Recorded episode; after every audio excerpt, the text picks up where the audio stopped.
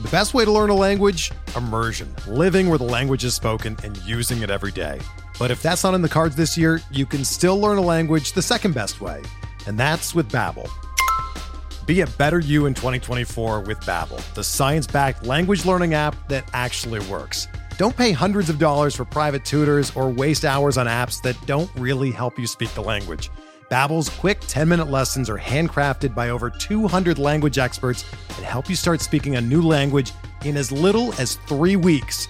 Babbel's designed by real people for real conversations, and their tips and tools are approachable, accessible, rooted in real-life situations and delivered with conversation-based teaching so you're ready to practice what you've learned in the real world. Here's a special limited time deal for our listeners. Right now, get up to 60% off your Babbel subscription at babbel.com slash bluewire. That's 60% off at babbel.com slash bluewire, spelled B-A-B-B-E-L dot com slash bluewire. Rules and restrictions apply. Hey there. Welcome to Nick Pollack and Friends, where I talk to people I know and who you should know. Today's guest is the man I enjoy sitting by the fire with, the head of RotoGraphs loving father to Charlotte, the MLB The Show Twitch star, and one of my best friends in the industry, the one and only Paul Sporer. Nick, thank you so much for having me on, man. I'm really excited about this new show, and the fact that you had me on uh, is an honor. So thank well, you. I mean, of course, like you would be the perfect person to introduce this podcast with. And for those that have never listened to this before, it's a little bit different. I, obviously, I'm involved with Pitcher List, fantasy baseball, all that kind of stuff. But during my time, I've met all these amazing people during it. And I feel it's important to talk about the people behind it, you know, getting a good look at who you are, how you tick, what you enjoy, and your process becoming the person you are today. So that's what we're going to be doing in these. And we're going to start with you, Spore, and let's go to the very beginning. Where are you from? And what was, I don't know, what, give us a scene of you in childhood. Boy, okay. Well, been a huge dork my whole life. That'll surprise nobody. Grew up in Allen Park, Michigan, which is actually on the map now because that's where the Lions train. Ooh, um, okay. But it, it's just outside of Detroit. Um, so we are a quick drive from Tiger Stadium, downtown Detroit area, a little bit further out to go to like Pontiac for the Lions. Um, the Joe Louis Arena was downtown. So, you know, we, we, we hit games and everything. Sports have never not been a part of my life. I literally cannot remember a time where I wasn't in a sports obsessed zone that I wanted to participate into. I, I didn't sure. have to be brought on whatever indoctrination happened from like ages zero to seven when I'm not as conscious and I don't have as many memories until I start to have my first memory at age seven, eight, um, worked and I'm happy about it. Like I, I love it. My parents are both my parents are sports obsessed. Uh, my sister loves sports. My brother, who's 10 years younger than me, was a little late to it. Like he didn't quite gravitate as much as, as we all did into like the, the insanity of it. But he played football growing up, and then he's become a pretty diehard Spurs and Colts fan because oh, really? he was Colts in uh, Little League, and they had Peyton, and so he just latched on to Peyton as a player, and he stuck with the Colts now that they once Peyton left, and then Spurs. He lives in San Antonio, so I've all, I've got all my Detroit teams. I'm actually the only one in the family, despite my parents both growing up and living in Detroit. Um, to have all Detroit teams as my favorites. Hmm. They got out. They're smart. I mean, obviously, I'm an idiot, you know. My sister was smart. My sister's a huge bandwagon. I love to clown her about him. Like, who's your favorite this year, Melissa? Oh, you're a Lakers fan this year? Cool, cool, mm, cool, cool. Yeah. Uh, you know, and she'll come back to the the Detroit teams anytime they're good. She's sporting our gear, but uh, I like to bust her chops on that. But no, man, I've been sports obsessed from day one. Like I said, we grew up suburbs, pretty, uh, you know, idealized, if you will. Sure. Um, but go into town most for Tigers games. And so that's baseball became a passion. Uh, my dad was able to get tickets more easily to the Tigers. Um, and not just because they were mediocre to bad throughout most of my childhood. I think uh, it had more to do with where he worked. Mm-hmm. Um, you know, if, if we had lived and worked closer to Auburn Hills or Pontiac, maybe it would have been Pistons or Lions. My grandma also do. Um, he was in manufacturing stuff. Like he worked at different factories and worked his way up from like yeah. Well, and and the surrounding areas, and worked his way up right, from you know a dude in there to management, and and eventually was was pretty doing quite well in a place called Farmington Hills, and uh, everything was working out really well. Well, mm-hmm. then we decided let's move to Texas. Uh, my mom's side of the family proposed starting a business with my parents and moving us all the way down to deep South Texas. So I always oh, make wow. the joke that I moved from Canada to Mexico. Hmm. And that's just to give you the disparity of, of where we moved. You know, um, Detroit, not terribly far from Toronto. I wasn't like having French influence or Canadian influence or anything, but like, you know, well, yeah, literally a quick definitely. drive from Canada to being 30 minutes from Mexico. Um, by moving into Harlingen, Texas, not Arlington, Harlingen, deep, deep South Texas. How many times have you said that? A million, a million, because it's always Ar- Arlington, Arlington. No, no, no, no. Harlingen. No. And when somebody actually knows it, um, I, I, light up, you know, for oh, whatever reason. It's by a place called South Padre Island, which is a popular spring break spot. So people usually know it through that. Oh, I drove through that when we, uh, that's where we landed to go to South Padre Island. It's like, yeah, I know, I know. We got an airport. Um, so yeah, we moved down to Texas, uh, my, after my freshman year of high school. And so, you know, I had to go to two different high schools. It was fine though. Actually, the move to Texas was great. And nice. I really took to everything going on in Texas and, um, you know, finished high school, went to the University of Texas, went five years there, had to, had to, had to grind out some time there to, to try to pay for it and, and get through it. Um, and then stayed here in Austin. And that's where I am currently. And I haven't really considered moving but one time. And I was, uh, I was dealing and playing poker for a living after, after college which sounds fun until you're like deciding if you want to bet your electric bill and you're you're you're playing scared at that point. If yeah, if your if your bills are that tenuous, you're playing scared. The dealing was the the set money, but then the playing you could lose it all in one night. So you got to be careful with that. Um, and I was like, I got to get a real job because this grind is is too much. And I had friends up in Dallas that said, we're gonna you can run my I have I have three Jamba Juices and you can run one. Not the most luxurious job, but it was a job and it was going to pay pretty well to like sure. just because we were such good friends, he was just going to be like, I don't care that you've never run it. You're smart enough. You were running it. Yeah. You weren't yeah, yeah. like the cashier or something. No, no, no. actually the manager. He's like, you're going to be the manager of my Jamba Juice. This would have been, uh, would be 2005, 2006. So I'm 25. Yeah, I'd be 25. That's pretty great for a 25 year old. And, and so I was like, like that, that, that's, that sounds awesome. Let's do that. Yeah. I'm like setting up. I'm going to do this. I'm going to move to Dallas, even though I hate Dallas, but I love these these two friends. These are two of my best friends still. That night at poker, literally that night, I swear to God, buddy of mine's like, um, "Bro, you should come work with me." And I was like, "What do you mean? I you know I got this job." He's like, "Nah, dude, you, but you could do this job at Dell, and you could be a you could be a computer salesperson. I think you'd be really good." And he's like, "Because as a dealer, I'm you know being gregarious and, and talking." Sure. And I'm like, "Okay." I wouldn't have to move out of I wouldn't have to move out of Austin, which I didn't really want to do. Um, maybe I'll give this a shot. Literally went later that week into an open meeting. Rest was history. I became uh, a Dell salesperson. I did that for several years. I didn't dislike it, but I didn't really want to be a Dellionaire, as they call them, and like kind of grind that out. I, it's very respectable, and there would have been more money to be made doing that. But I'll, I was be not honest, I could see you saying, "Dude, you're getting a Dell." I, I didn't I never said that. I never said that. Are you sure though? I, well, you probably said it I, ironically or, or maybe um, mocking. I mean, yeah, it was definitely in that era though. It was great. I had a blast though on the sales floor. It was a lot of fun, crazy hours.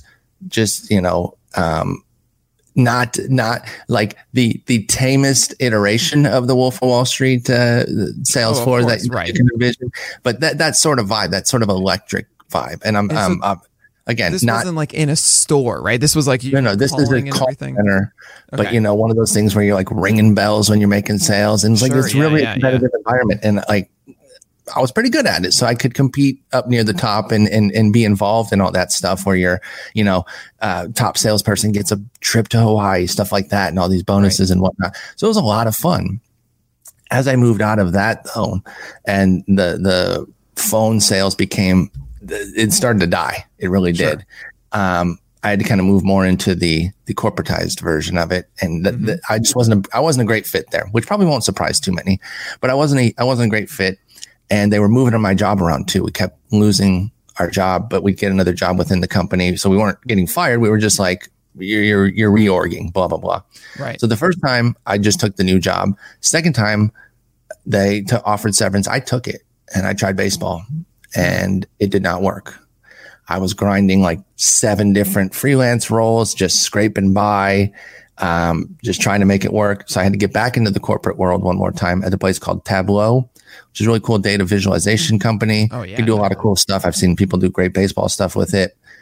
I believe that's what Alex Fast, uh, Alex um, uh, Chamberlain's leaderboard is on. Yep. His Tableau. Absolutely, yeah. And so uh, they were pretty, it was pretty clear to them that I was not really into it. Uh, we had two screens, and my second screen always had something baseball on it. and so um, I wasn't giving my best effort. And they realized that and they said, listen, you're not last, like you're not, you're not our worst salesperson, but you don't seem to be fully in. Mm-hmm. So you got to go. And I was like, you know what?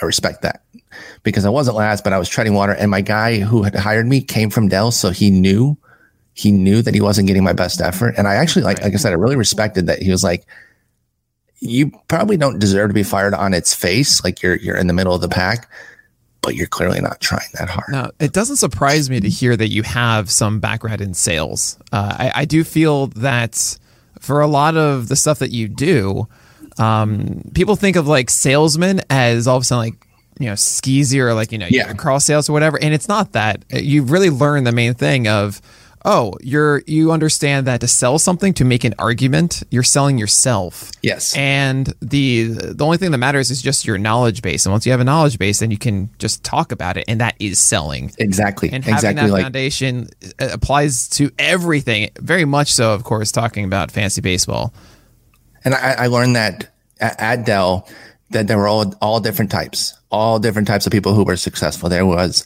the meticulous person who knew the ins and outs of everything and could visualize this processor t- for somebody to make it sound good. There were people who just are overly happy and sound really nice and you want to buy from them. Um, you know, and they're, they're just all these different types. And I kind of fit more in probably the latter between the two. I was pretty amped on the phone, having a good time, cutting up with people and, uh, and enough knowledge to, to know what I'm getting through there too, too, because you don't want to get stumped on a question and they're like, ah, I don't want to buy it anymore. Um, but yeah, I, I enjoyed sales. I really did. Uh, but I was still so focused on baseball when I was at Tableau. And like I said, they noticed. And, and so that's fine. They, they said, you got to go. At that time, I was working a couple freelances that included RotoWire and Fangraphs. Again, another coincidence that sounds like I'm making it up, but it's not. Literally the same week, both offer me full time. ha A dream, a dream to get Yeah, offered full time in this industry from two sites that I love, from people that I love. That I agonized over this because I didn't want to disappoint either side. sure And I ended up going with Fangraphs um, primarily because I couldn't lose in this decision. And they offered first by like a day. And I was just kind of use that as a tiebreaker because I couldn't really make a definitive decision based on any merit. Right. Right, right. Uh, Dave Appelman and company at Fangraphs treat me brilliantly. Jeff Erickson and company at RotoWire treat me brilliantly. I could not lose in this decision. So I went with Fangraphs. Um, Eno was such a mentor to me, and that that played a role as well. And uh, I have not regretted that. But it was a lot in between, right? That's a quick story there. In between that, starting in about 2002 or three, I started writing something called the uh, well, it, it wasn't the SP guide yet, the starting pitcher guide, but I was on this message board called Roto Junkie, and this guy would always put out his top 100 starting pitchers. And Wait, are you trying to tell me that someone did that before I did at Spore? That's Can you believe it? Oh, Can you absolutely believe it? and he put a little, you know, comment, a big, big message board post, and I'd go through and like respond to every single one. Nice. Like he can't be here. That's too Right. high because of this, that, you know, debate it, right? I like you. Yeah. You know how I am. And this was like 20 years ago. this quite literally. Sorry to say that, but quite yeah. lit no no I'm quite literally it's, on a message yeah. board here and like i'm doing the co- the copy or the uh, the quote under everything i want to talk about and i was like well why don't i just do my own Sure. I'm like let me do my top 100 as well so i started it on the message board then moved it to my blog started to get some real traction i started publishing a pdf and so we're talking like first piece, right? That so you had your own blog. Yeah, It was um eh, SP guide, is that right? Or was it um, something else? well that's where you can get it now no it was paulsporer.com Spore- just just, love just it. a little Love it. yeah it's, it's still up you guys can go troll it if you want I, I've always been so jealous of your uh, I don't know your your initiative or your understanding of like oh yeah I should get the Twitter handle Spore instead of me, I remember like I, I got like a Gmail invite at like you know before it was a public thing, and I was so excited. And I did my stupid AIM scream name at gmail.com instead of my actual name. Yeah, Oh. I could have done it, but I just didn't have the foresight. I didn't. Yeah, I think, of course you did. That's pretty happy about that. getting And at. I hadn't gotten it on Twitch, but um, there was it was open, and like when they when you were allowed to like change your names, I was able to to wrangle it from a dead account. So I got Spore that way. Once I got partnered um, as Twitch partner, my, my my partner associate helped me with that. So I've got it everywhere. I should change my PSN to it, which is your name on oh yeah, you're 24 on PlayStation, now? PJS 1024, and it's like Yeah. whatever. But it's not the end of the world. Like Mm-hmm. I, I don't. PSN is not really public facing, and honestly, Yeah, that way makes people don't always know they're playing me, and that's fine too. So, um, but yeah. So I was writing the SP guide every year, try to expand it. You know, some years, one year I think it was 115,000 words that I wrote all by oh myself. my god, Spore. Um, it was unreal. like 380 pictures, this and that. So two huge breaks, two huge breaks because you, you need luck to succeed in this business. One, for about three or four years, every year that I published it, Matthew Berry would retweet it, and my Really? phone would just Oh, explode, Man, that's huge. just explode. Do you know when how that he happened. found out about it in the first place? I don't. He came across it and he's like, I like this, man. I'm going to retweet. I was like, that's the greatest thing ever. then I got the biggest compliment ever from him one year, which at the time I didn't love, but I realized that it was a nice compliment. He's like, hey, man, you're seen as competition now. I can't retweet it. And I was like, okay. I get, I, I respect it. I respect it. You've, you've, you created this. So I, I appreciate, Right. you know, you, you've helped create this big time. Another huge moment was, um, Bill Simmons found it and mentioned it on his podcast one time. Amazing. And so these are like, you know, that I still have that clip. That's actually on paulsporer.com. You can find that Ah, clip somewhere so where he's wait, talking so about it. paulsporer.com still exists. Yeah. I had no idea. You, you Yeah, it's still up there. mentioned this. The, the, the last article besides the SP guide, which is the top thing, the 2015 SP guide is Mm-hmm. Astros pickups boost value of Keuchel and McHugh. I was pleased by the, by the pickups of what they were going to do Oh, for Dallas I really Keuchel. wish Collin McHugh, and Collin McHugh. sign somewhere and be a starter because I, ah, I really do think 2019 has indication for more, but it's fine. right? One day. Do, okay, is there a way to see your SP guide from 2002? Or whenever you started doing that? No, because so there was a, there was like um, not the first one that's on uh, the ro- the. Roto Junkie Right, right. because they had a server transfer or whatever, and it was really ugly. By the way, the way it kind of went down, like the owners, we were friends with them. Like we had a tight group there. Mm-hmm. Jason Collette was a big part of it too. And he wanted, uh, they, the owners sold the original owners, but then Collette wanted to buy like the, the fundamental board there so we don't lose anything. They changed everything. They, they deleted from like Ah, 2008 sucks. back or whatever. We, lo- we lost a ton and it was real devastating because we had so much stuff on there, Oh, including those, those old top 100 lists. But I can find probably a pretty old one on here. Well, I mean, it's look. I've done this a couple of times. I've looked back at like pitcher gifts in 2014 to see what my top 100 looked like. It has double spaces after a period, so I stopped reading. But uh, it's really it's it's entertaining to look at what did I care about? What was I citing? You know, how bad is my writing? It's still bad, but it was worse then. Oh, I'm, I'm, I'm, I can totally relate. I, I'm sure I was just desperately obsessed with uh, strikeout to walk ratio.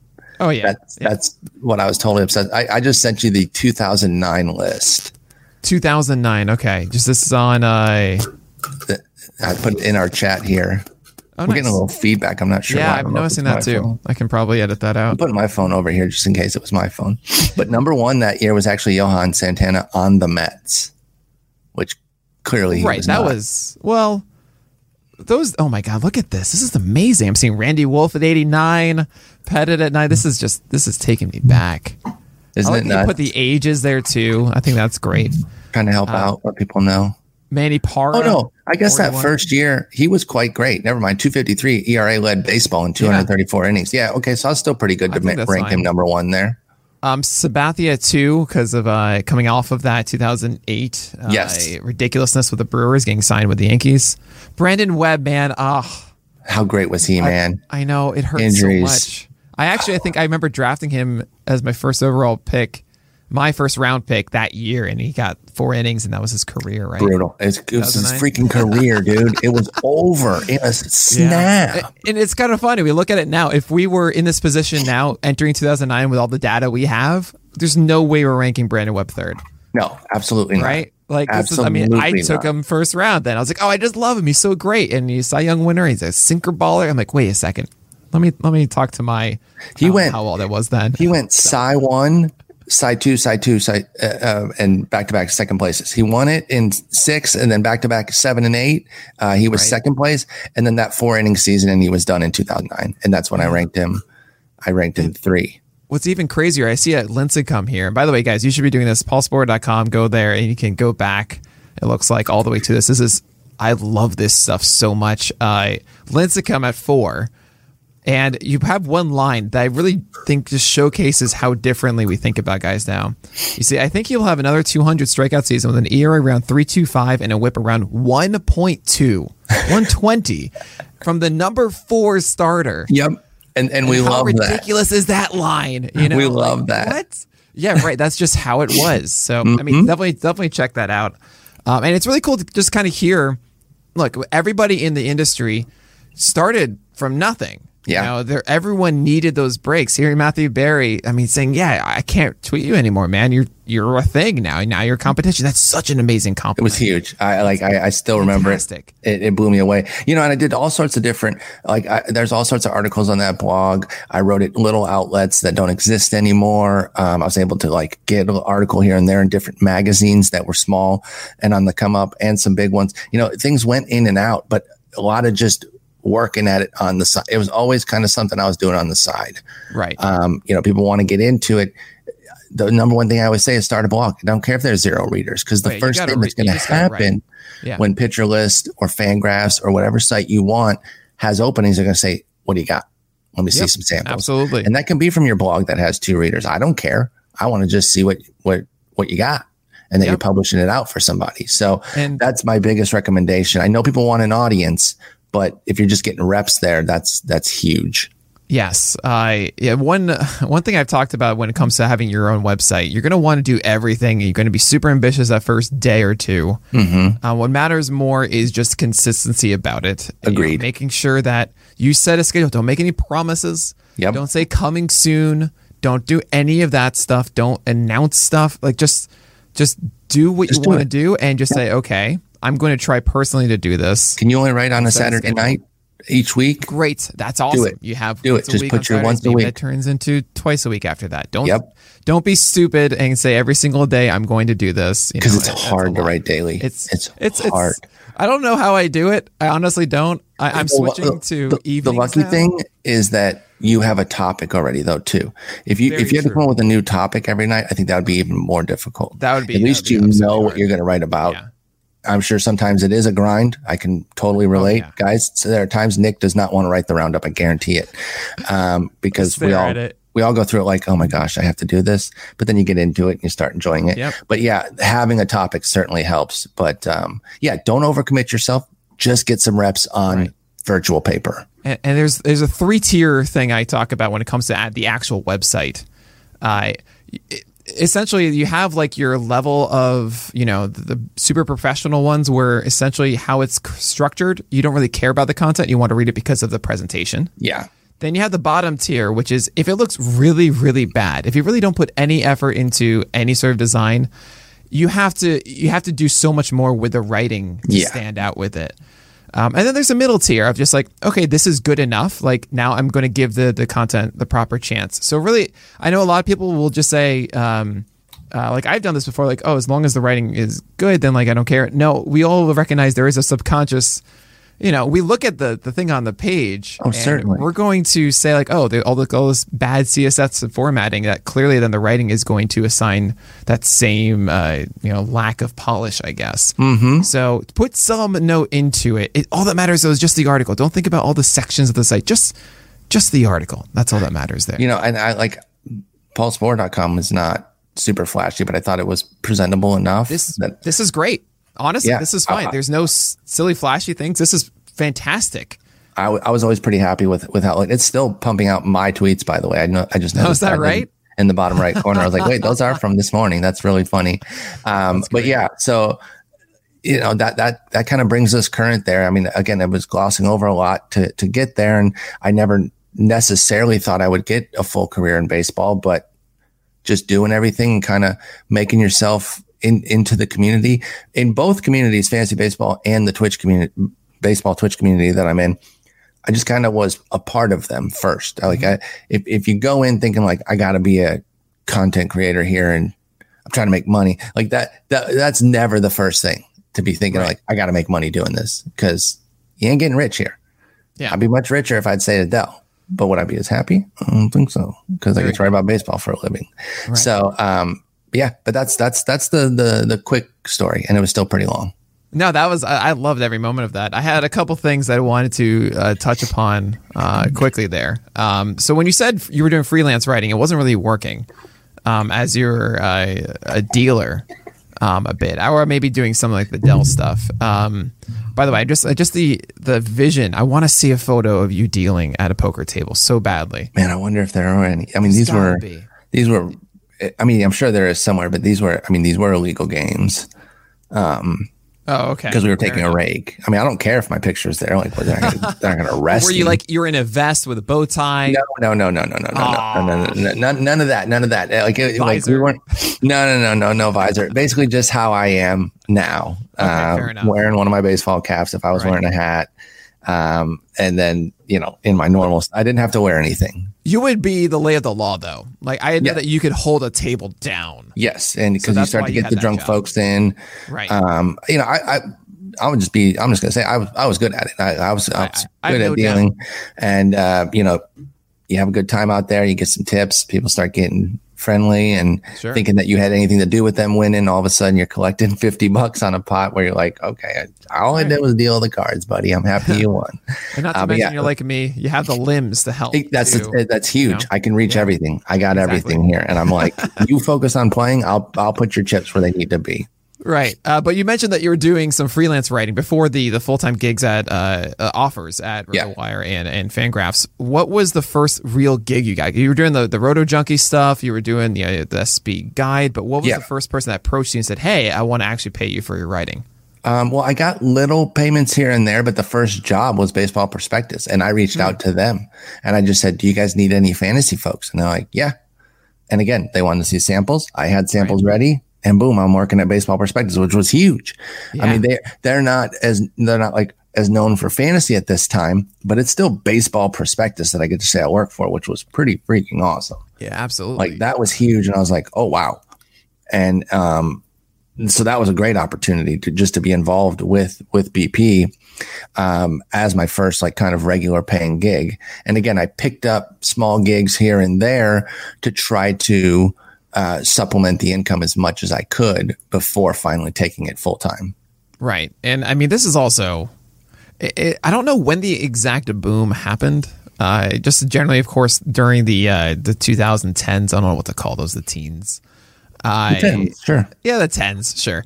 I at some point the internet became a lot more of a fluid place where we realized all the things that we can do on it yeah um, and all the opportunities. I mean, you have like you have all your money making ventures, Twitch obviously becoming fun. You have Patreon as well becoming a thing. You have yeah, all these extra elements to realize like, oh wait, me interacting on the internet actually isn't just a waste of time. You know, YouTube Exactly. becoming a huge money maker for everybody too, and that of course you know applied to uh, the fantasy baseball world as well. Podcasting obviously being a huge thing. All of a sudden, there's a million podcasts on Apple on Apple Podcasts, including this one. That's and right. By the way, I should mention you should be following uh, this podcast on Twitter. Uh, it's going to be Nick Friends Pod.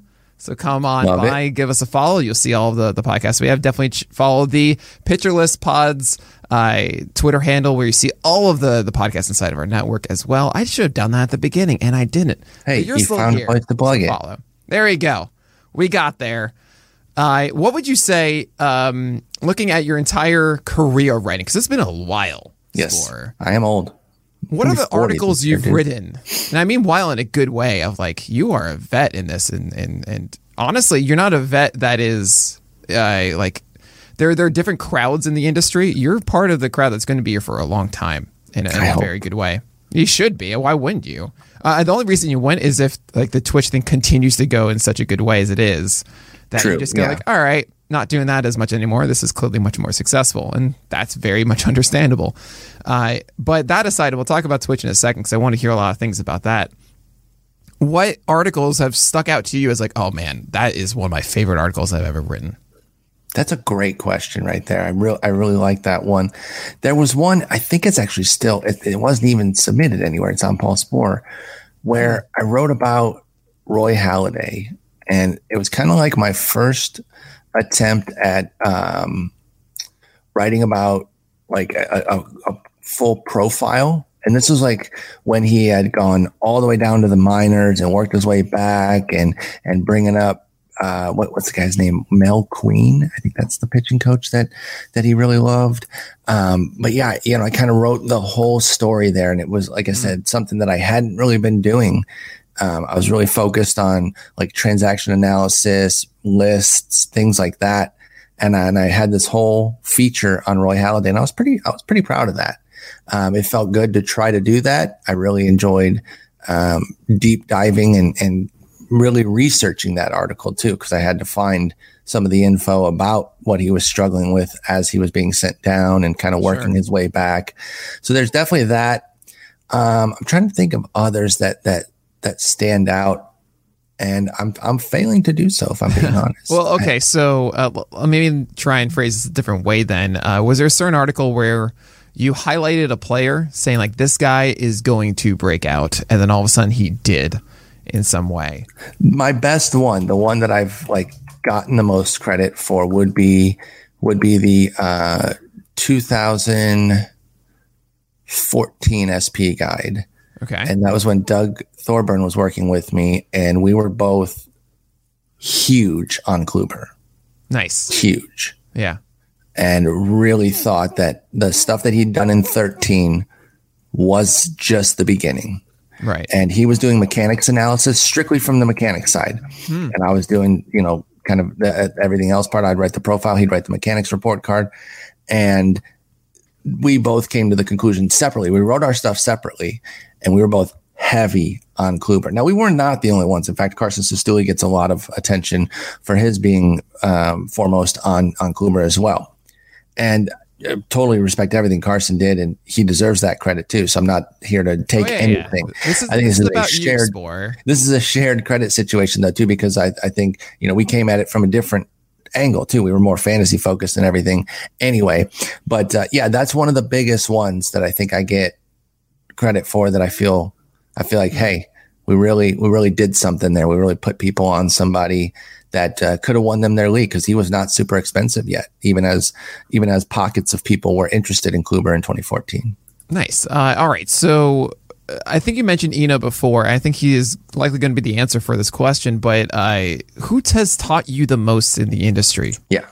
It, I mean, it, it's definitely, know, um, just learning from him both tacitly in terms of watching him and, and not interacting with, you know, not asking him direct questions, but also with asking him questions and understanding his process, what he does, um, you know, what he aims for and how he's always trying to be innovative and ahead of the curve and, and give people something that they can't get elsewhere. Uh, it's, it's inspiring. It really is. So he's definitely one of the biggest for sure. Jason You- Collette's pretty huge too, even though Oh yeah. Collette has not been like a full time writer. I mean, he introduced me to the baseball forecaster. He was in Texas, like we'd been friends on Roto Junkie. He was in Texas for work and he's like, Hey, you want to link up, watch some, uh, it was during an NFL championship weekend. It's like, you want to watch championship games? I'm like, yeah, sure. Uh, I'm gonna go meet this friend off the internet. Cool. and, uh, you know, people were joking with me. I was like, oh, my friend's going. And of course, the nicest person in the world. And he's like, check it out. And he shows me the forecaster. And I, this is like, he gave me drugs, you know, and it, we had a great trip and now I'm a drug addict. And it's like, Hey, Jason, you shouldn't have done that, but I'm glad you did. Uh, it's a lot less dangerous than being a drug addict, but it, I'm, I'm not trying to be flip about drug addiction, by the way. I'm just saying it was that kind of like, holy smokes. You know, when they talk, when, when drug addicts reflect back and they talk about the first time or whatever, about how their life changed again, much different life change, much better, but it was that sort of like, holy crap. this is so great. I bought one instantly. And I, I think this was, I think this was 03 and I've gotten it every year since. And I learned so much just reading the front stuff in the baseball HQ. So you mentioned people and Eno and Jason are, are two top up there, but reading the forecaster and reading it, not just reading the player profiles, but reading the front pages taught me so much year over year. So even though I've never, um, uh, I, I'd never worked for them for several years until I finally uh, had a dream come true of writing for the forecaster. I was taking so much from Baseball HQ in terms of learning about what fan f- analyzing fantasy was about and how to try to be up front, uh, you know, on the cutting edge of things and not just reciting old stuff or doing what everyone else is doing. Absolutely. Uh, so uh, I think something that might be helpful for a lot of people is is kind of hearing you know, maybe it was Eno, Jason, maybe it was someone else. Uh, the the early tips as you're getting into it, and you have a certain understanding of what the industry is. I, I remember actually, I used to work at Guitar Center for 11 months. I was Yep. like, oh, I'm supposed to be a salesman. I'm supposed to act like this, and realizing over time, no, you're supposed to be like this. Instead, uh, we have these uh, interpretations of it.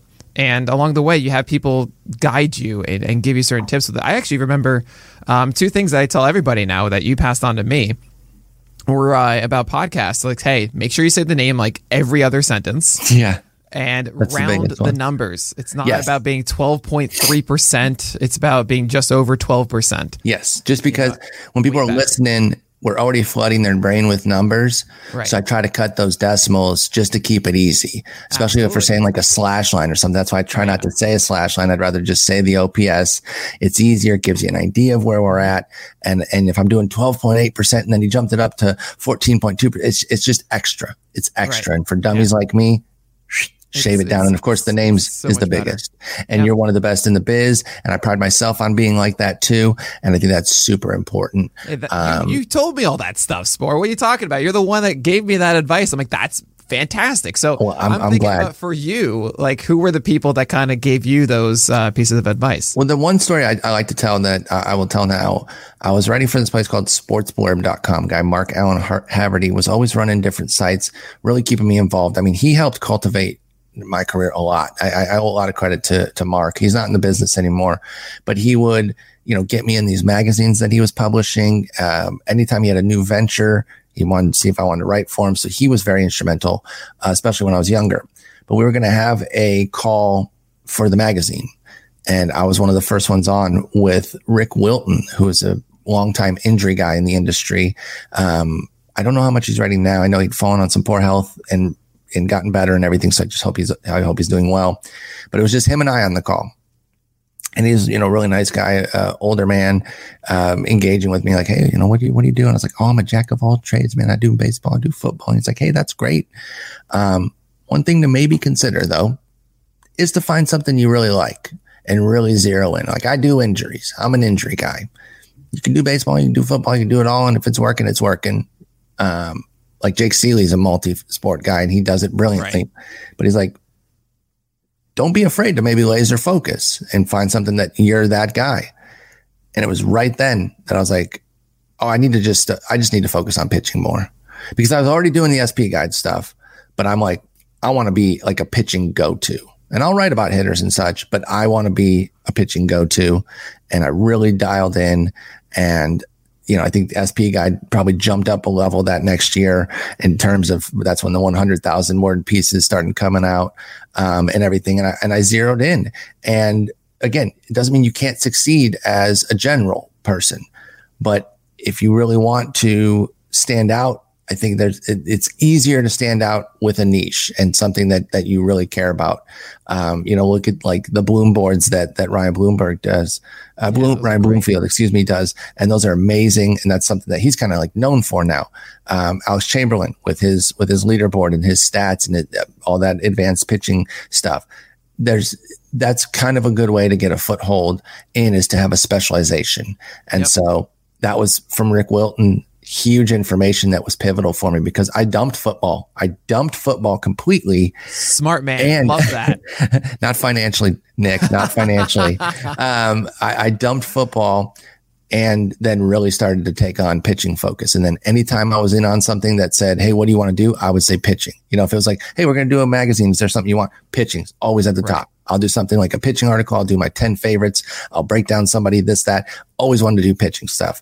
Um, and even today, you know, I still want to focus on that. Like we'll do our Fangraphs um, uh, lists this year that we do on the front page every year, and I always get either teams one through fifteen or fi- sixteen through thirty for pitching. They're not going to put me on catchers um, because, well, actually, one year I did do catchers, but I did I'm pitching sorry. as well. Yeah. It was tough, and I took yeah. one for the team, and you know they they appreciated it. I appreciated that they acknowledged how difficult writing about sure, catchers yeah. was. But anyway, yeah. So that was the specialization was the big advice from Rick and uh, I, I thank him for it every time I see he goes to Arizona Fall League a lot, and I'm always like, "That call, Rick, our call, man, appreciate you." The kind of insight and the foresight that he had. I mean, I, we've seen in the past decade. That's really how the whole world works, not just in, yeah. in this. It's it's all about hyper specialization. it really especially is. as the people that want to be involved with.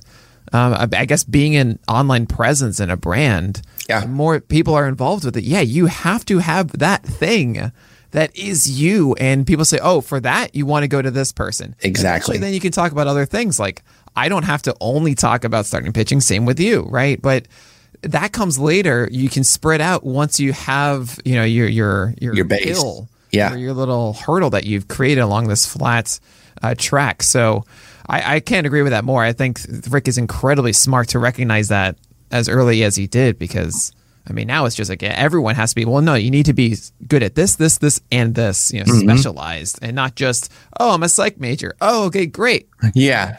Oh, what what what specifically yeah, yeah you got you got to zero in. I mean it, like you're right though. Uh, uh, specialization and and narrow focus is prevalent across the entire landscape right now.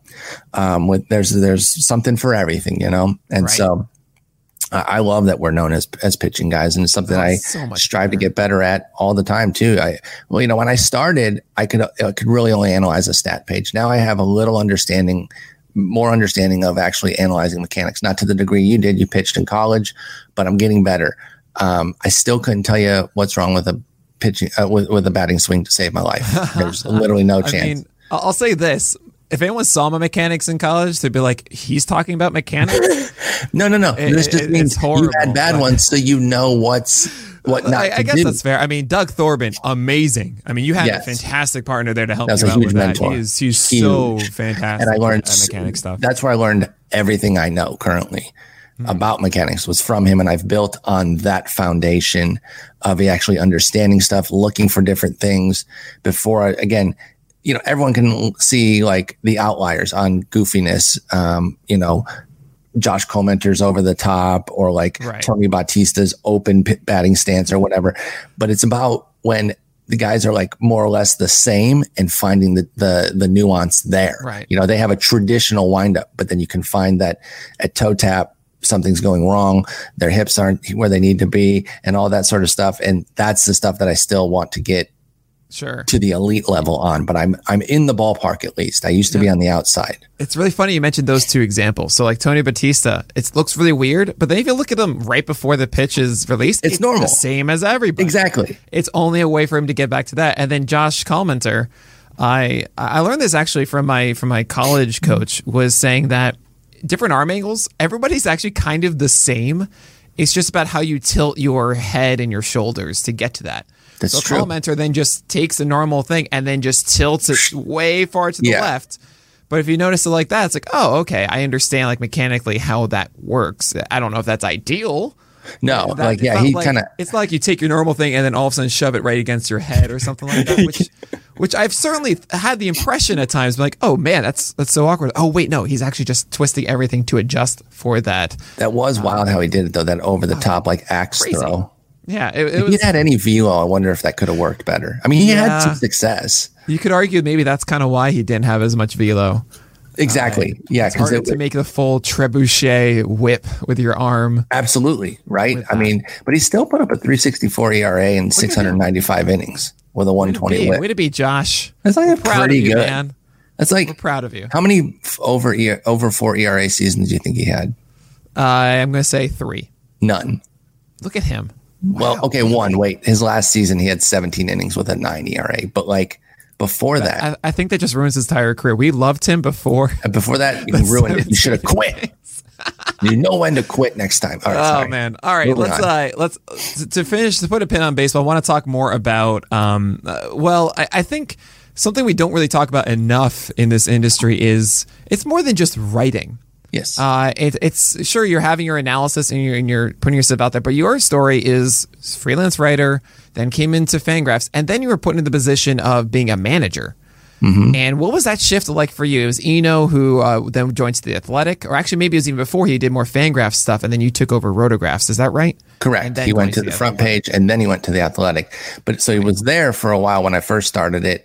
Um, that's that that's a whole new thing, right? Like you don't if you do envision yourself in this in this uh, industry, you certainly don't think that you'll necessarily get to a management position. Right. Like I wasn't thinking that. I'm like, I just want to be a cog and I want to be an important cog, but like I'm just trying to write in You're a good looking cog. All right. Thank you. know, Appreciate that. nice So and uh, no oil needed. You got this.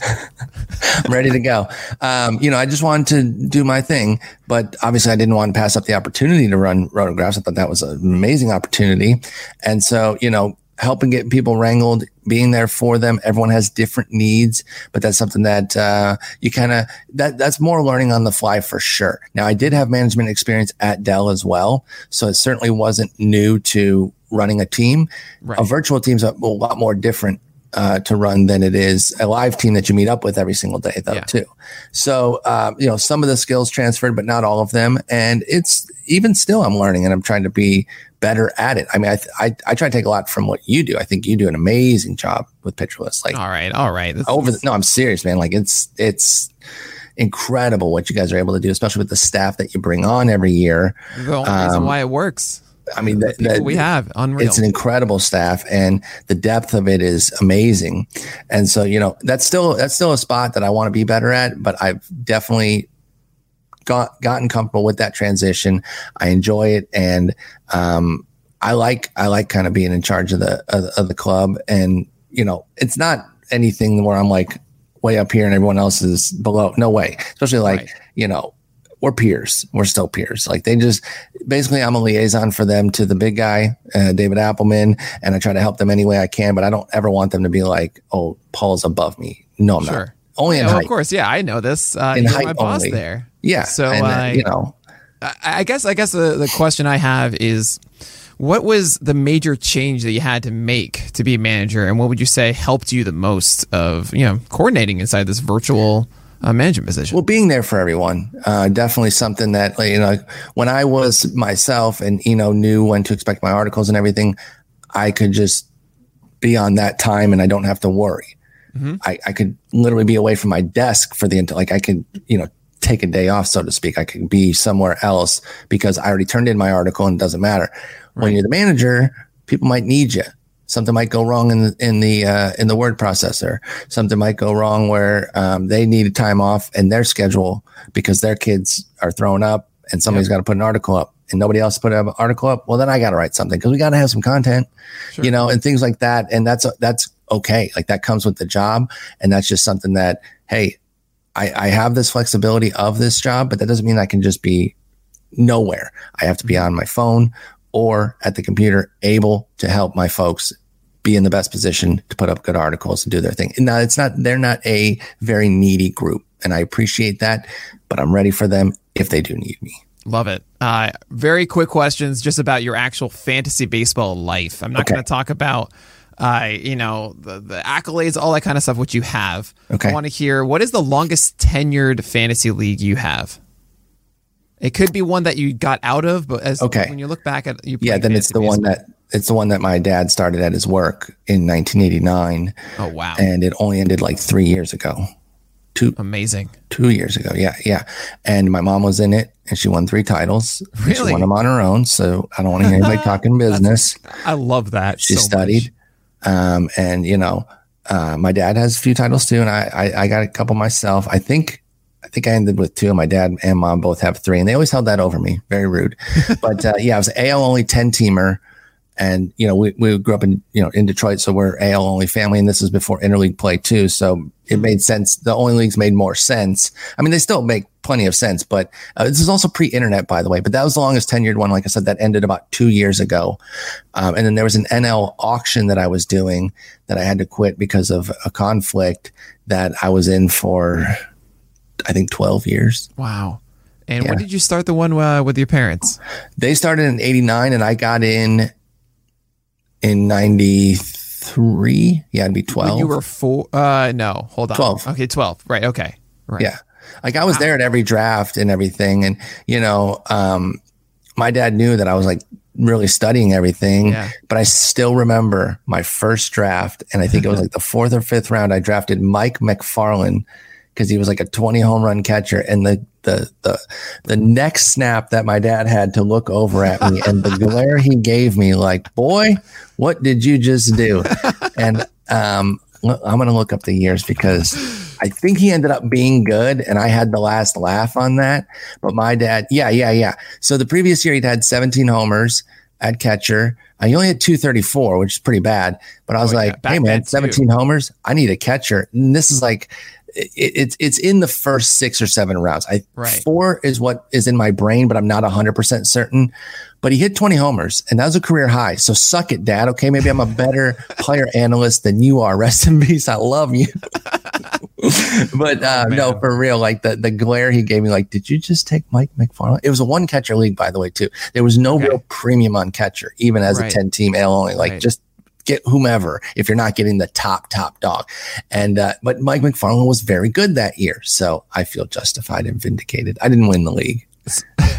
took me a while. I mean, it was your league. first year. Yeah, it right, took me a while. 12. This is their. It took me a while. I think I first won it when I was 18, so I think it was my sixth or seventh year. oh, that's that must have been such a great feeling. It was great, and I, um, my dad finished third. He was in it. He was chasing me. He kept saying, "Objects in the rearview mirror are closer than they appear." Like he's he's just on me all September, and I'm like, I think I got it. And then, uh, and then, um, I tied with my best friend, and that was on the very last day. Tied. So like this is a roto league with points and everything. And, it, and we were both at like 62 and a half, like a Wow. literal tie, which was a nightmare. Uh, yeah. So you had to share it. So, had, So my first title was a share. So my dad held no. that over me. And he's like, well, yeah, I mean, you can't even win it by yourself. You need your best friend's help. That's fine. No problem. Maybe you'll just get one the next. But then I won the next year There after you go. that by myself. So that was it. good. What, what was your team name?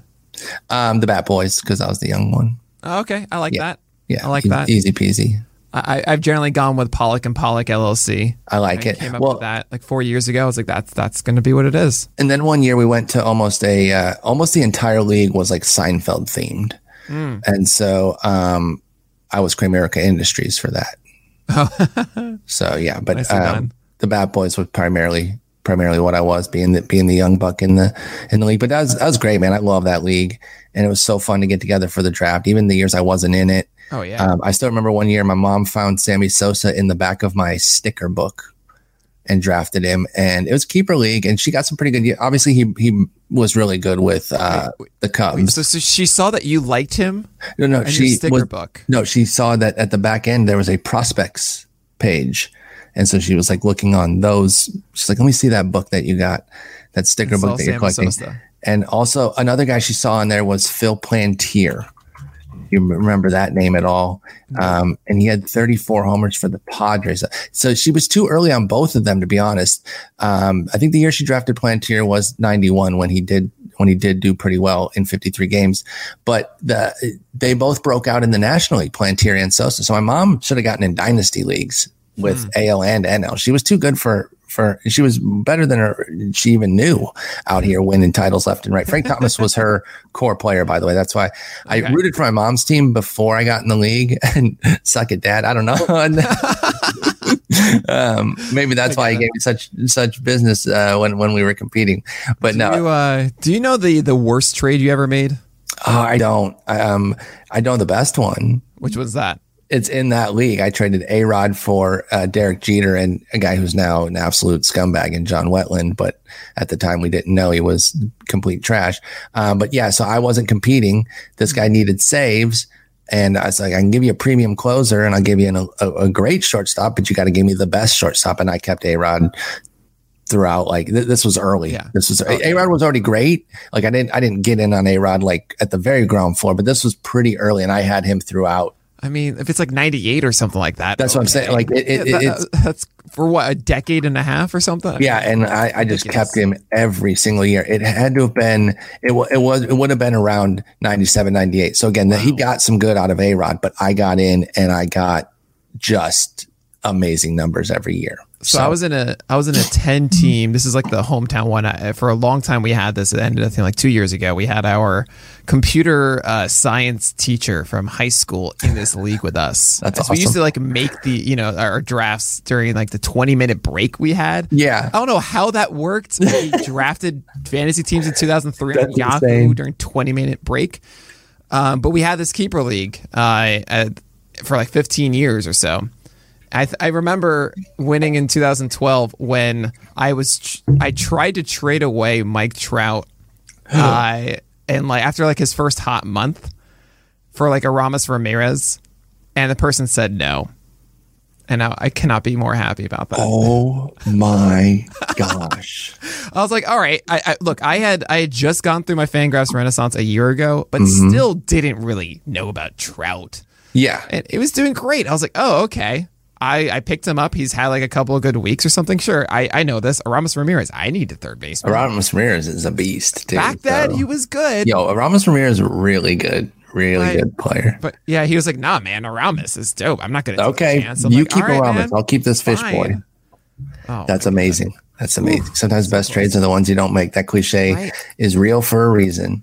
Oh my god! All right, so I want to I want to switch over to Twitch here, 'Kay. Because that's a big part of your life. It's not It just it's not just fantasy baseball stuff. You've transitioned this really well into a fantastic following on Twitch. I believe you have twenty five thousand followers right Yeah, now on. Twitch. 25K uh, a couple weeks ago. Yeah. Oh, fantastic! Uh, you're a partner uh, Yes. as well, which is it's hard to get a, a partner status on Twitch. You've achieved that. Uh, what was your first stream like? Oh boy, probably pretty bad. Um, actually, not even that bad. I imagine it was just very quiet, uh, both in the chat and from me. So, I, I ashamed is not the right word because I was not ashamed of doing it, but I kind of kept it a little bit under wraps when I first started dabbling Sure. in doing it. It was late night, and sometimes I didn't even tweet out that I was doing it. And so at that point, I streamed through my PS4, which you can do. You can just through all the systems, you can sign into Twitch there and just stream through that. And and it, it's pretty easy setup. And I built my entire community off it. By the way, everyone thinks they need wow. some giant, huge rig. We got partnered through as a PS4 stream, which is a big deal for those that that Yeah. know um, how things work in there because everyone's like, "Oh, I'm saving up. I'm gonna get this fifteen hundred dollar computer that I'm gonna start streaming." It's like, "Whoa, buddy! Yeah, You, don't, know if Yeah. you don't know that you can build an audience. Do not spend fifteen hundred dollars for crying out loud." Yeah. But anyway, um, yeah, I assume the first one was probably pretty quiet. Maybe had a straggler or two come in. I was at a major disadvantage when you stream through the PS4. It loads in your game title with the uh, with, with the trademarks for the game. So it's like Okay. MLB R with the little circle over it or whatever. But then Twitch the recognize that. TM, and then you're not in the directory Oh no! unless you remove those. So I didn't even know this. wow. And until I don't know, a couple weeks in, that people say, Hey, you got to change your game title on twitch.tv, like on your own website there to take out those trademarks. And then you can at least show in the directory. Now, I did have a little bit of advantage that I had a Twitter following. So once I started to share it, Right. you know, I could get a few viewers, but I didn't leverage that Twitter following the way a lot of people think that it would just be like automatic. Okay, you were big because not all my twi- Twitter followers give a, a single flip about Twitch. Look Most of them are probably like, just for me. Oh, I, I got- I appreciate got you. you. so much, Spore. they're like, uh, you know, I don't want to watch some some dork play video games. I still get the whole like people watch you play video Right. games, like, and I, I get it until you try it. Uh, you're probably like, what, Well, what I mean, it? I think the stigma of Twitch is, is very much on the way out. Oh, for It's sure, for sure. You, you definitely get called a boomer now if you if you say if like, yeah. hey, you you you, you watch people people watch you play video games. Yeah, boomer, they do. Okay, It's it's a it's more lucrative than sports in many ways. Now. Yeah, it's- it's- really crazy. it's insane. And so, um, the, but the way I really broke in was ingratiating myself in that community. Being in content channels and just engaging I, and it, with no ulterior motive. It wasn't like come watch my stream. I was enjoying watching, cutting up with these folks, making jokes, having a good time. And they're like, oh, this guy's pretty cool. And then they'd see, oh, hey, you were streaming. Then I then you get like a, a host from somebody, so they're gonna they're gonna sign offline and they're gonna send all their viewers to you, Mhm. and they might recognize you from that chat. And so I, I built organically. I really did. Nice. Um, and it was a lot of fun. It, it was absolutely a lot of fun. Uh, it still is. I love it. But uh, some of those PS4 streams that I did, th- those were amazing. They used to do MLB The Show updates overnight, like the new Hmm. content, like the updated cards would come out, and so we would stay up until that was done. It was Oh, like uh, it was usually like three Eastern, two Central, because Oh, that that's my. midnight Pacific. Right, right. And so that's when that would go live and we would wait for, and sometimes it'd be late. Sometimes it'd be like five in the morning and like updates out. And we'd have this whole stream and I'd be in the middle of a game. I quit. We got to go see the update. I don't Right, care if I'm right. winning. I'm quitting right away because we don't want them to spoil it. Like who got updated. yeah, yeah, And so, yeah. yeah, we had some really great times. My community, I love my community. It's so much fun and building it the way we have, you know, my, uh, my longest subscribers now, I think are coming up on like four years Oh um, man, with that's their, crazy. with their sub so, so you've been around for four or five years then. yeah, I've been since 15. That's amazing. Uh, That's And so, so- great, and like that's uh, that's something I think we lose sight of a lot. Like you've been working at this stuff for a long time. You Yes. know, success like yours doesn't just show up; it's constant. You have to continuously grind away uh, to get to that spot. Um, and I mean, even I look at your Twitter. I mean, you have over thirty thousand followers on Twitter, which is amazing. You're also insane. verified. which is insane. I got lucky, dude. I got When in did you before get verified? in before the crackdown. Just I, I got Like like, right before it. uh, probably a few months before it, but yeah, like I got in before they really started to peel back, Mm-hmm. um, and you know. I was able to show, and and you know, the, there was credibility in the the sites I was working for, RotoWire and Fangraphs and everything. Sure. I think that certainly helped, but obviously I should not be verified. Um, you know, especially you over some. not? I rank pretty low on the the the importance I've, scale of I've seen I've seen many people with fewer followers that don't Well, yeah, use it all there's- that kind of there's stuff. some- and like, yeah, you're you're you're. I'll just you say should be identified inside the industry that you are. there's some greatly uh there's some large misses on unverified YouTubers. I think YouTubers and Hmm. Twitch streamers since the cut down, um, these are people with like hundreds of thousands of followers, maybe Right. even a million. So like that's when I say like, okay, they should have my check. I I feel honored to have it, and people put way too much stock into it. You can tell when somebody's like threatened by it, they bring it up instantly. I don't care. I don't think I'm important. I re- I really really don't. Threatened by your check? Oh, you've never seen people that are threatened by the blue check? Oh, no. Oh my gosh, there's people out there that are so upset about it. Doesn't- that- because the second that you get into an argument with them, like, okay, blue check, it's like, what? I didn't, I never have No. suggested I'm an authority on anything because of it. It's cool to have, and it certainly helps. Like, if I tweet somebody that also has it, say they're super famous and they only do like mm-hmm. verified only, well, they'll see my tweet. Yeah. So I might Right. have like a more famous person actually engage with me.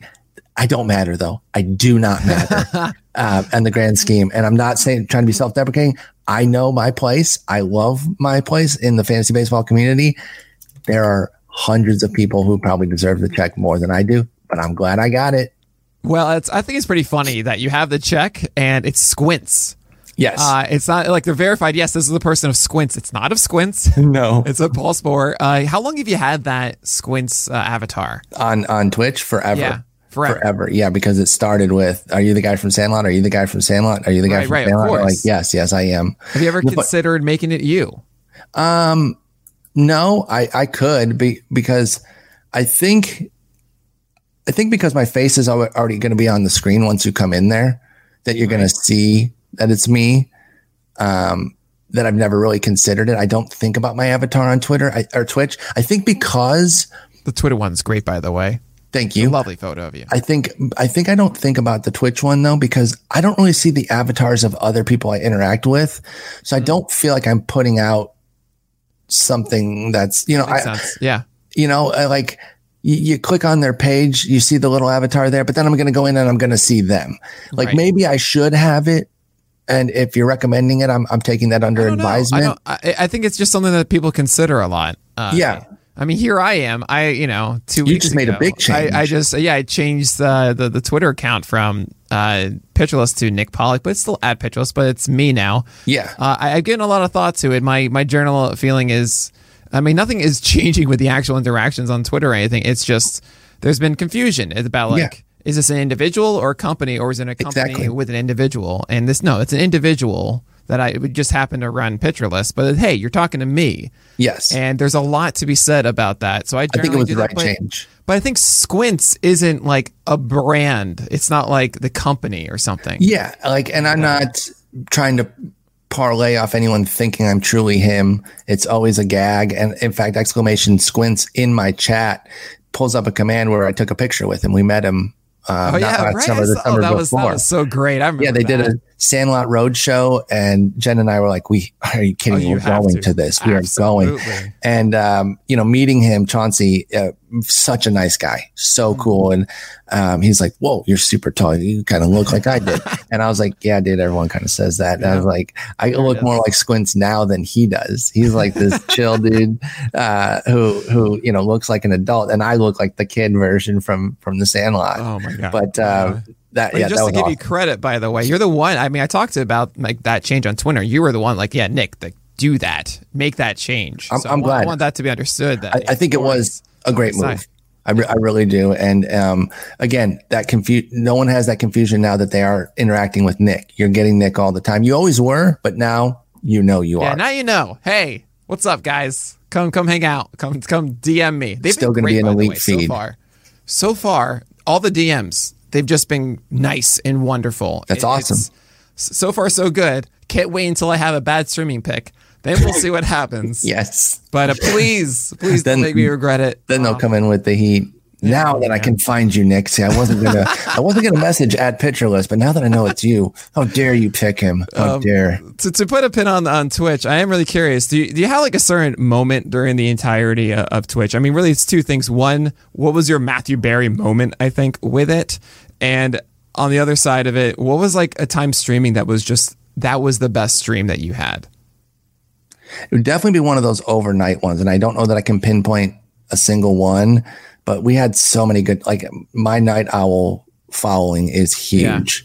Um, and, and to have, you know, 80 to 110 people ranging overnight at three in the morning and we're all waiting for this update and you know Right. people are saying the update's live and then it's not and we like time them out. You know you can't chat for 10 minutes because you lied about the update and we're just waiting for it waiting for it and people still bring those up. Remember those overnight streams?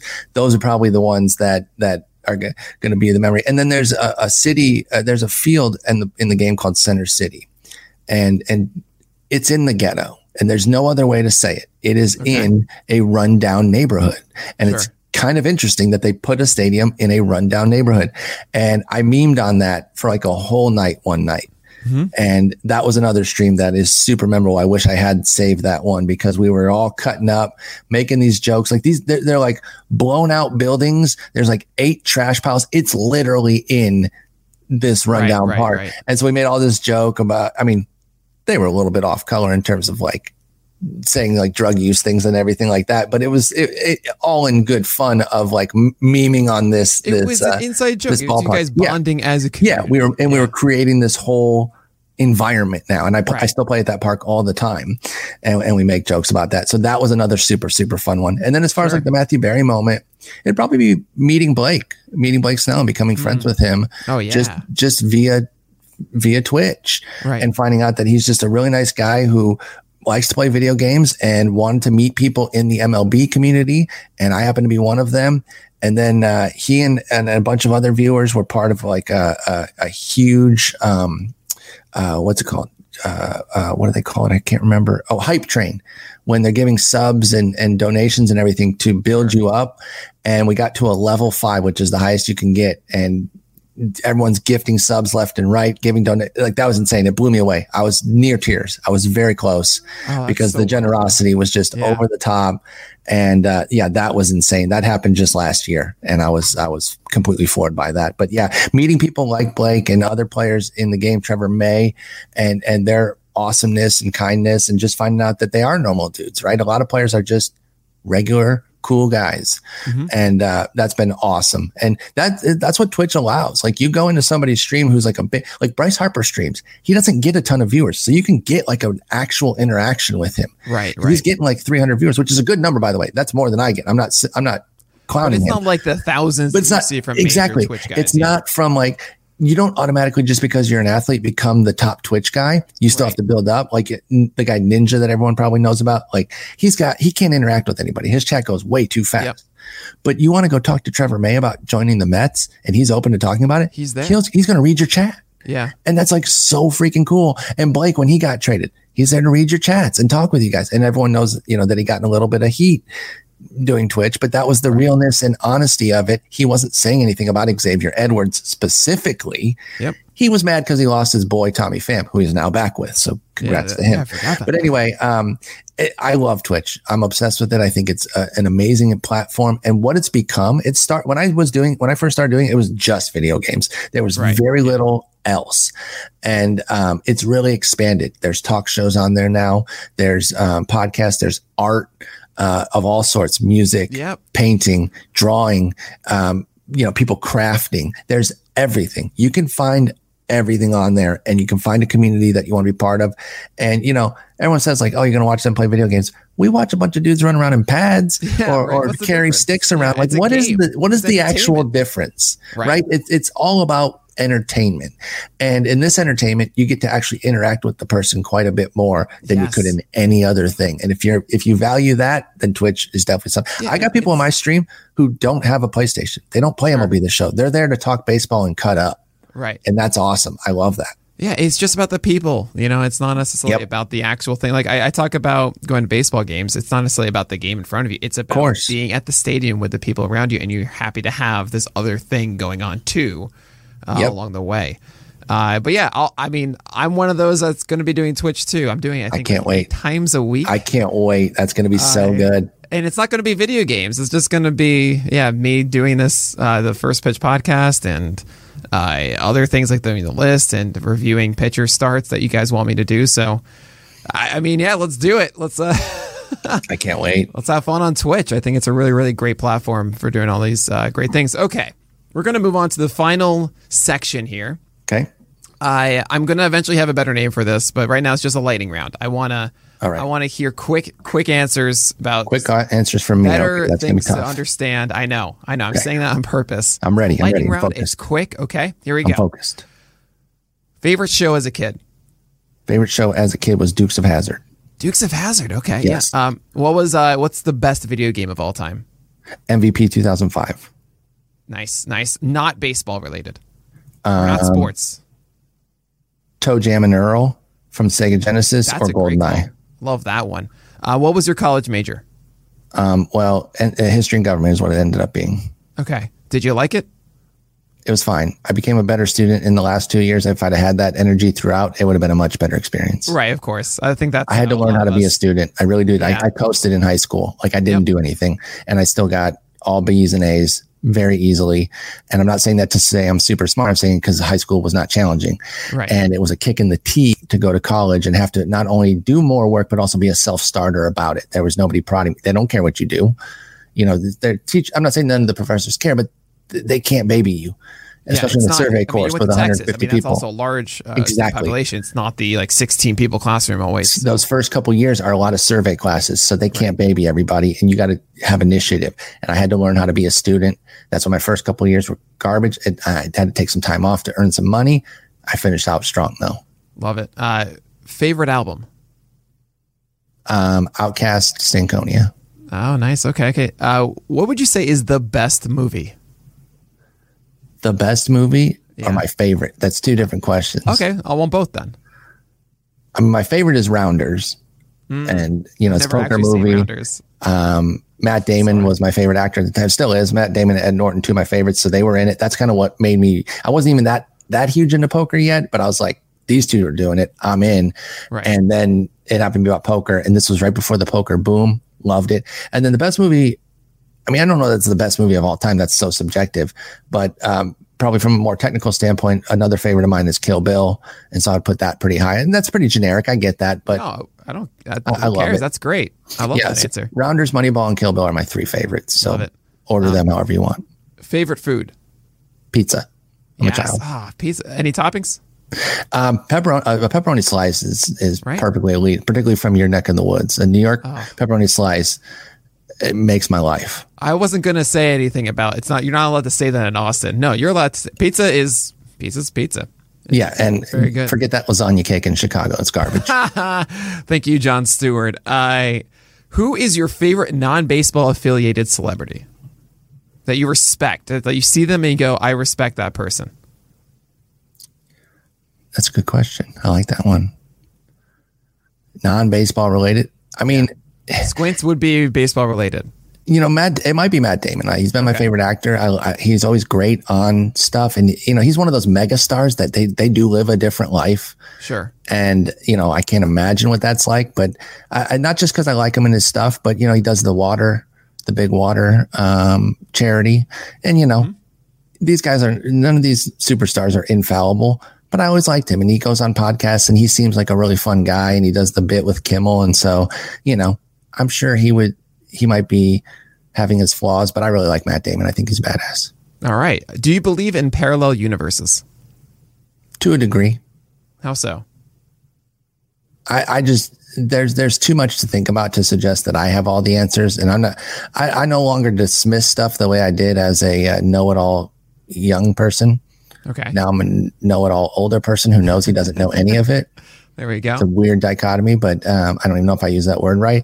But uh, yeah, you know, I, I, I all that sort of stuff, you know, ghosts and what have you, uh, aliens. I'm not going to be s- suggesting that I'm good. I can disprove it. So Sure. I'm open to hearing things. You're open. I don't All right. believe in like flat Earth or anything like that, though. Don't worry, I'm not Oh yeah, of course not. But no, you just to, like Scientifically- look like I, I scientifically I'm stuff. Yeah, scientifically backed stuff. I'm in. Yeah. You know, I don't need to be convinced on the uh, roundness of the Earth or anything like that. Just so people understand where I'm at here on the scope. What is the story of getting Charlotte? Oh, this is actually a pretty good one. Did you know this is a good one, or are you just asking? I don't know. I'm just asking. So it started as a devastating one. I lost my dog Curtis way too early at six, Oh man. out of nowhere. wow. One day, his eyes are rolling in the back of his head when we're when we're taking him out. So I run him to the vet. It's done by the time we get there. They don't really see anything. Oh, I'm so sorry. His health deteriorates over the next week or so. I'm gone at softball one night. My ex girlfriend calls and says, "You got to get home. He needs you." And he dies that night. It was devastating, dude. Oh my god, I'd never experienced loss like that. I had not lost any relatives to that point, and I'd never experienced loss like that. That was pain that I don't want anybody to feel if you love pets. And I imagine again, it's a billion times worse if you lose a child or uh, um, you know a spouse, et cetera, et cetera. But I had not experienced that yet. right. And everyone's like, you know, take your time, get another dog, this and that. And I was like, but I work from home and I talked to Curtis all day. That's Yeah. kind of my outlet. You know, I like to personify my dogs. I'm that type of person. And so, you know, I'm having these convos and everything, and it was lonely. And I'm just staring at the clock, like, when is my, my girlfriend getting home? I need somebody here. So we did not wait that long, but we were looking for dogs, couldn't really find one. Literally random as heck. One night I'm getting into bed and I was a little too noisy. I accidentally woke her up. So we were on our phones for the next like 10 minutes or so. And just scrolling, just kind of trying to fall back asleep. I found Charlotte. I was like, this is the dog. Look at hmm. this dog. She was standing on this little bed, looking so twerpy and so adorable. I called the next, or I emailed the next morning, and they're like, "There's this lady who's interested, but she's at a basketball tournament all day." I was like, "I can be there. I can leave right now if you can tell me I can have that dog." And like, well, let me just talk to this lady a little bit once more. They talked to this lady. She said, no, it's about three and a half hours away. I drive and I go to Wow. Waco, just outside of Waco, and I go get her. It's from this lady. They're like dachshund obsessed. Um, they had 50 billion dachshund magnets on their, on their, uh, refrigerator. Everything was dachshund, right? So I was like, feel like I'm doing something, you know, I, did, I didn't, I didn't adopt her, but I did get her from a place that, uh, clearly their dogs had had puppies and they were just moving them. It didn't seem like some puppy mill or anything like that. Sure. I felt pretty good about where I was. This little kid comes in. I, I know he was treating Charlotte like a little rag doll. I know that for sure because this was a little rambunctious little toddler with with these dogs, I'm sure. And uh, she was probably happy to get away from him. He probably doesn't know the sensitivity of it, but he comes in, he's like, "Here's your dog," and I fell in love instantly. Mm-hmm. And I didn't really know much about dachshunds and, and their personality and how stubborn but loving they are. And I've been obsessed with her since the literal second I see I saw Charlotte. So that was a little bit longer one, but that's the story. I love that. Found her randomly so much. Uh, I, I was meant I meant to ask that beforehand, and I couldn't. I could not hear that. I, I love it. Um, one last lightning round. Um, do you have a personal mantra? I don't. I don't. Um, you know, I really do try to I, I, try to follow the golden rule, you know, treat others as you'd like to be treated. And I try to think about that sometimes, you know, uh, like, did I do that right? Uh, was I too rude? You know, you and I have had our, our tangles, our debates. I love to debate. I love to get in the mix and I can get, um, you know, for lack of a better word, probably mean is probably the right word. Um, because I, when, with brothers and, and sisters, I don't see it that way because I'm like, I still love this person. So right, we can right. go toe to toe. But I'm like, that's pretty mean though, because I, I, I'm also sensitive. So for me to go at somebody, but then be a sensitive Sammy about it, it's like, hey, that's not doing to others what what you would do. So sure. I try to I try to be introspective and think about my actions and understand, you know, you did that wrong and and and it's okay to be sorry for something and to apologize and and don't have to be stubborn about everything. And I've just tried to get better at that my whole life because you know, like I, have referenced a few times, know it all. I think you know I, I try to I try to know things. I try to be smart, but I know I don't know it all, and I'm wrong sometimes. And sometimes you just got to eat that that pill, and doesn't make you less of a person. It really doesn't. I think in some ways it makes you better to understand. Hey, I got that wrong on something big or small. If it's just a little small thing that you messed up, easy to admit. It's the bigger things though, that you have to be like, I got that wrong. You know, whether it's in a relationship, friendship, workplace, it it it helps to understand where you're at, to be oblivious and to to really play the victim all the time or never be wrong. People like that, I just I really try to avoid being in that realm. That, that's a fantastic. I try to accept answer. my part in in everything when, particularly things that go sour. I, I need to understand what role did I play. What role did I play? There's your mantra. Yeah. Uh, that's a great answer, Spore. Okay, so I think I'm going to do this. I think uh, uh, to end every single one of these, uh, there's going to be one final question. Okay. Uh, which I think is is really important, and it kind of ties into your mantra a bit. Um, what what do you think the future holds for yourself, and what do you want it to be? That's a great question because I've been trying to think about that. You know, with with the game being put in peril with the COVID year, and now with the CBA on, I, I don't think baseball is going to go away, but these things take a lot more importance when your livelihood is ta- yeah, tied to yes, it, right? All of a sudden, you care quite a bit about a CBA, a collective bargaining agreement that's going to come between these owners and, and the union. Um, I still want to be in baseball, though. People say, you know, do you want to work for a team? I don't think that that's an avenue that I'm particular because I'm not I'm not an analyst. I don't I can't run like SQL. I think that's what right, a lot of people right. go do is they they do data an- analysis and whatnot. I don't know if there's necessarily a role for me. I'm okay with that because I kind of like being writer, podcaster, uh, Twitch guy, and I like doing stuff like that. If anything, if I were really going to move beyond and, and push something further, it, it would probably be Twitch. Um, because again, I love writing what I do at Fangraphs. They take great care of me. I think expanding the Twitch while still doing that would be my best avenue there to be, you know, I did, I did a tournament. Um, this hoodie I'm wearing says PS4 tournaments. Got to announce a tournament with Robert Flores this year. Is that right? And as the MLB, the show e scene, esports scene blows up, as I hope and, and expect it to, especially with PS5 out, I would love to become like the go-to they call them shoutcasters because you got to be a little bit more louder and rambunctious. You're not really talking right. about like uh, it, it, the way you would in baseball. And i was telling robert about this because he has you know real life experience with announcing. I was like hey man um, there's not gonna be enough time for us to talk about a certain player. The pitches come so quick so we have to it, it's a different vibe.